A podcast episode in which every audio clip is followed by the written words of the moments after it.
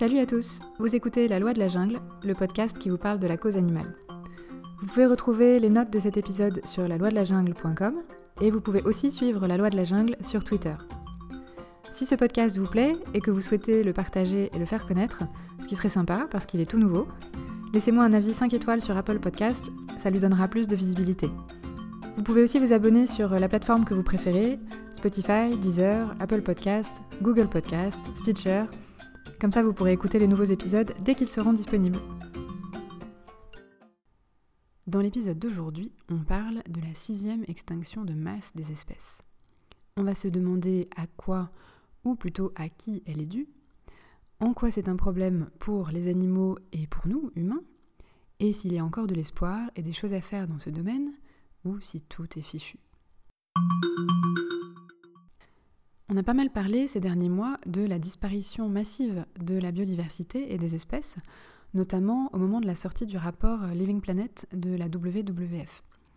Ce rapport, il souligne en particulier la diminution massive de population pour un grand nombre d'espèces, moins 60% depuis 1970 seulement pour les espèces étudiées dans ce rapport, c'est-à-dire un peu moins de 4000 espèces de vertébrés. Ce rapport, il explique aussi que la nature, au sens large, nous fournit un grand nombre de services qui ont une valeur économique pour nous. Donc en gros, que la nature, c'est pas juste un truc joli à regarder et si ça disparaît, c'est dommage, mais qu'on dépend de la nature et des ressources qu'elle nous fournit pour tout un tas de choses. Pour respirer de l'air propre, pour avoir de l'eau en quantité suffisante, pour produire de la nourriture, de l'énergie, bref, tout ce qui permet à notre espèce de survivre et à notre civilisation de se développer. Alors, c'est un vaste sujet et c'est pas l'objet de cet épisode, donc je vais pas trop m'étendre là-dessus. Mon angle d'analyse, il est plutôt du point de vue de la condition animale. Mais si le sujet vous intéresse, je vous invite à aller jeter un œil à ce rapport pour lequel vous trouverez un lien, bien sûr, dans les notes de l'épisode. Alors pour commencer, un peu de contexte. La période géologique dans laquelle on se trouve encore officiellement aujourd'hui, c'est l'Holocène, et elle a commencé il y a environ 12 ou 13 000 ans. Après avoir connu une période glaciaire assez importante, la planète est entrée dans une ère où le climat s'est réchauffé et surtout stabilisé, ce qui a permis notamment le développement par les humains de l'agriculture et tout ce qui s'en est suivi. Et depuis les années 2000 à peu près, certains scientifiques ont émis l'idée qu'on est entré ou qu'on est en train d'entrer dans une nouvelle ère qu'ils appellent l'Anthropocène, et qui est une ère où c'est l'activité humaine qui modifie l'évolution de la planète avant tout autre facteur. Et c'est ça la grande nouveauté aujourd'hui. Parce que dans l'histoire de notre planète, il y a déjà eu cinq vagues d'extinction massive des espèces. La dernière a eu lieu il y a environ 66 millions d'années. Elle a décimé les trois quarts des espèces animales et végétales sur Terre, dont les dinosaures. Mais ce qui est nouveau, c'est que le phénomène d'extinction de masse des espèces qu'on constate aujourd'hui, il est dû à l'activité humaine sur Terre. Alors d'abord, qu'est-ce qu'on veut dire exactement quand on parle d'extinction de masse? Ce terme, il correspond à trois critères. D'abord, un taux d'extinction très élevé, c'est-à-dire autour de 75% des espèces animales et végétales, et on parle bien d'extinction complète et pas de baisse des populations, et comme on se laisse beaucoup de marge avant de déclarer une espèce éteinte, on sous-estime pas mal le nombre d'espèces complètement disparues déjà aujourd'hui. Deuxièmement, il faut que ce soit un phénomène à l'échelle mondiale, et troisièmement, il faut que ça se passe sur une durée relativement courte, à l'échelle de la planète. Et au regard de ces critères, les scientifiques qui suivent cette question pensent qu'on est en train d'entrer dans cette sixième extinction de masse. On n'y est pas encore tout à fait, mais la perte de biodiversité est tellement rapide et en train d'accélérer qu'on va y arriver dans les décennies qui viennent. Donc ça, c'est la définition de ce qu'est l'extinction de masse dont on parle pas mal en ce moment. Quand on dit qu'elle est causée par les activités humaines, euh, de quoi on parle exactement? Eh bien, les causes principales de cette perte massive de biodiversité, ce sont premièrement la destruction des habitats. Ce sont par exemple euh, toutes les terres qui sont utilisées pour l'agriculture ou les fonds marins qui sont détruits par certaines pratiques de pêche. Deuxièmement, la surexploitation des ressources, qui fait que les espèces n'ont pas le temps de se renouveler. Ces deux facteurs-là, la surexploitation et l'agriculture, qui est la première cause de déforestation dans le monde, ce sont vraiment les deux principaux coupables dans la disparition de la biodiversité. Ensuite, on a la pollution, les espèces invasives et le changement climatique. Et l'humain est à l'origine de toutes ces causes. L'autre concept intéressant à comprendre, c'est ce qu'on appelle la grande accélération. La grande accélération, c'est ce progrès extrêmement rapide qu'on a connu ces 200 dernières années, qui a fait que notre santé s'est considérablement améliorée, que la mortalité a beaucoup baissé, que notre sécurité alimentaire est globalement assurée et que la population humaine a explosé. Et surtout, c'est la croissance économique phénoménale de ces 50 dernières années, et notamment l'apparition d'une classe moyenne massive, qui fait que notre consommation d'énergie, de terre ou d'eau a pris des proportions incroyables jusqu'à modifier profondément le fonctionnement de notre planète. Et alors qu'auparavant, notre consommation globale des ressources de la planète était bien inférieure à ses capacités de régénération, aujourd'hui c'est plus le cas. Et on consomme plus et plus vite que ce que la planète est capable de supporter. Et cette grande accélération, elle explique bien sûr très largement pourquoi euh, ces activités humaines se sont autant développées au point de causer cette perte massive de biodiversité.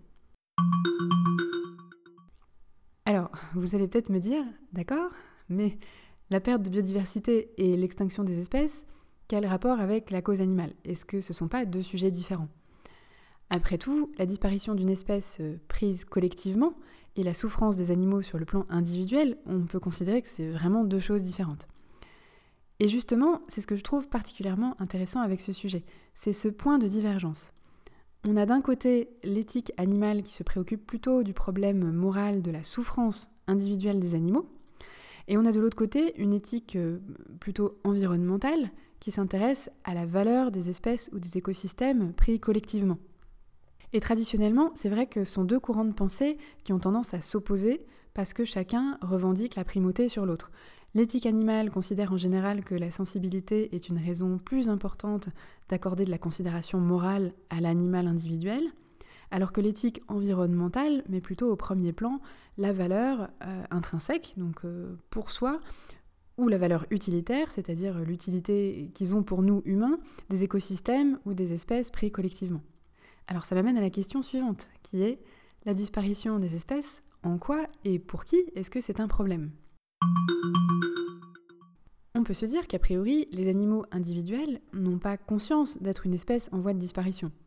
Ça rejoint un peu l'idée que j'avais évoquée dans l'épisode 1 du podcast, La cause animale pour les nuls, que je vous invite à écouter si vous ne l'avez pas encore fait, qui est que notre spécificité en tant qu'humain, c'est de pouvoir concevoir des fictions et des concepts abstraits et de les communiquer à l'ensemble des autres membres de notre espèce, ou en tout cas à un très grand nombre d'individus, y compris tous ceux qu'on ne connaît pas. Et a priori, on est la seule espèce à pouvoir faire ça, et c'est ce qui fait qu'on a proliféré et créé une civilisation. Donc si on se dit que la notion d'espèce et du coup de disparition des espèces, ce sont des constructions mentales proprement humaines, ça me laisse penser qu'il n'y a que nous, humains, qui avons conscience de ce phénomène et qui lui donnons une signification. Donc de ce point de vue-là, on peut dire que c'est un problème moral pour nous, humains, au sens où il n'y a que nous pour nous interroger sur notre responsabilité dans ce phénomène, pour décider si c'est bien ou mal, si on doit trouver des solutions, etc. Si on s'en préoccupe pas, il est certain que personne d'autre ne le fera à notre place. Alors, cela dit, c'est vrai que la planète s'est toujours remise des extinctions de masse qu'elle a connues par le passé, et elle se remettra très certainement de celle-ci. Simplement, les scientifiques pensent qu'il faudra environ 10 millions d'années pour retrouver un niveau d'espèce équivalent à ce qu'il était avant cette sixième extinction, et on sera très probablement plus là pour voir ça. Et quand je dis on, je parle de nous en tant qu'espèce humaine. Quoique l'espèce survivra peut-être, mais la civilisation disparaîtra certainement puisque notre civilisation, a pu se construire en grande partie grâce à la stabilité de l'écosystème dans lequel elle s'est développée. Et elle dépend en grande partie de cet écosystème. C'est bien le propos du rapport dont je vous parlais en début d'épisode. Cette perte massive de biodiversité, elle va donc nous affecter aussi considérablement. Elle va affecter notre alimentation, le climat, les ressources qu'on peut exploiter, donc c'est aussi un problème de survie de notre espèce et de notre civilisation. Sous cet angle-là, on conçoit les écosystèmes et les espèces qui les peuplent comme quelque chose de global qui a une valeur utilitaire pour nous.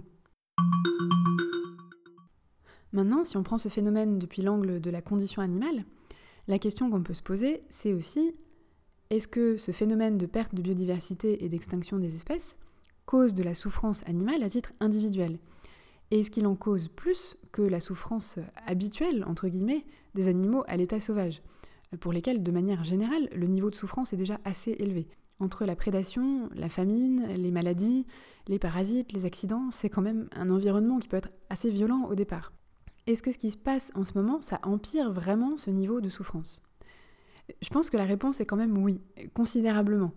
Parce que les actions humaines qui causent cette extinction, elles me semblent forcément avoir un impact non seulement sur les espèces au niveau collectif, mais aussi sur les individus.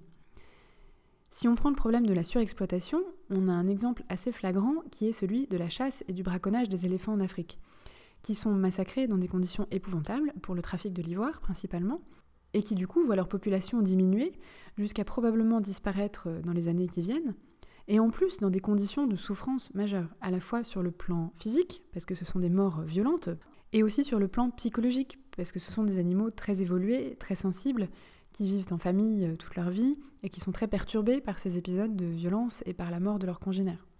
De la même manière, si on prend la pollution au plastique des océans, qui est une cause de diminution et potentiellement de disparition de certaines espèces marines, cette pollution, elle est aussi une cause de souffrance au niveau individuel. Il y a certaines espèces qui se retrouvent plus souvent blessées par le plastique de manière externe. C'est le cas par exemple des phoques ou des lions de mer qui sont très intelligents et curieux et qui s'approchent de trop près des débris de plastique qui flottent à la surface et qui se retrouvent emmêlés dedans. On ne se rend pas bien compte, mais ça cause des blessures graves qui entraînent souvent des morts lentes et douloureuses et c'est extrêmement fréquent.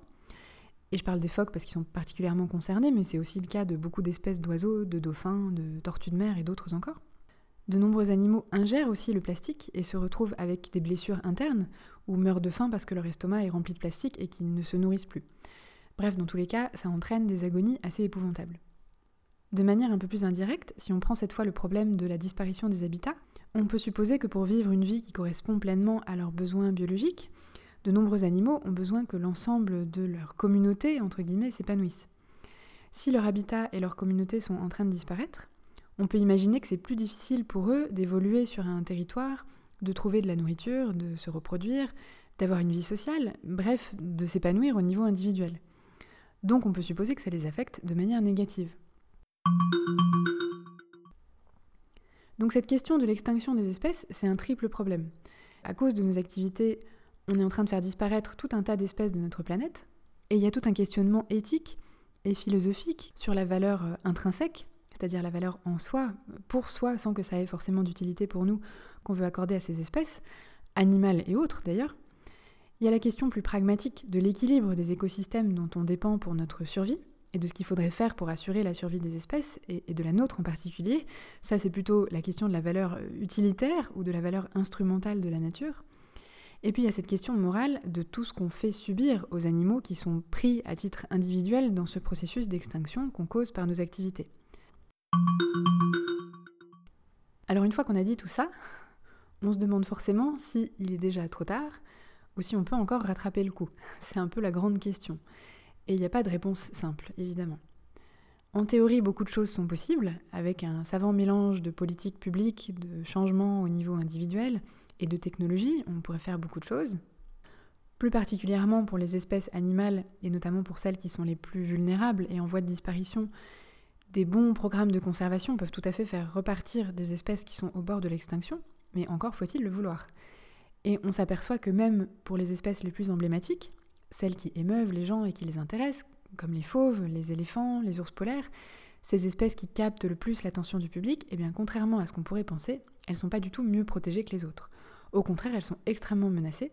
Les lions d'Afrique à l'état sauvage, par exemple, auront complètement disparu d'ici 20 ans si on fait rien et que la tendance actuelle continue. On pourrait les préserver, mais il faut de la volonté, des programmes de conservation et des ressources financières. Alors c'est vrai que c'est un peu inquiétant parce que si on n'arrive pas à agir pour ces espèces-là qui sont un peu les espèces stars, on se dit que pour les autres qui suscitent beaucoup moins d'intérêt, c'est vraiment pas gagné. Alors dans les démarches qui peuvent aller dans le bon sens, il y a bien sûr la sensibilisation, l'éducation à tous les niveaux, que ce soit dans les écoles, les universités ou encore dans les administrations, sur Internet, enfin partout où on peut communiquer là-dessus et éveiller l'intérêt pour ces sujets-là.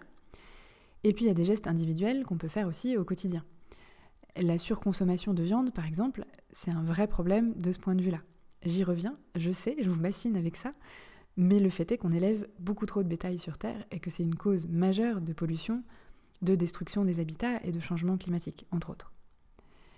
De manière générale, on peut être un peu plus attentif à la nature et à la provenance de ce qu'on consomme et essayer de faire des changements ou des améliorations là où c'est possible pour nous.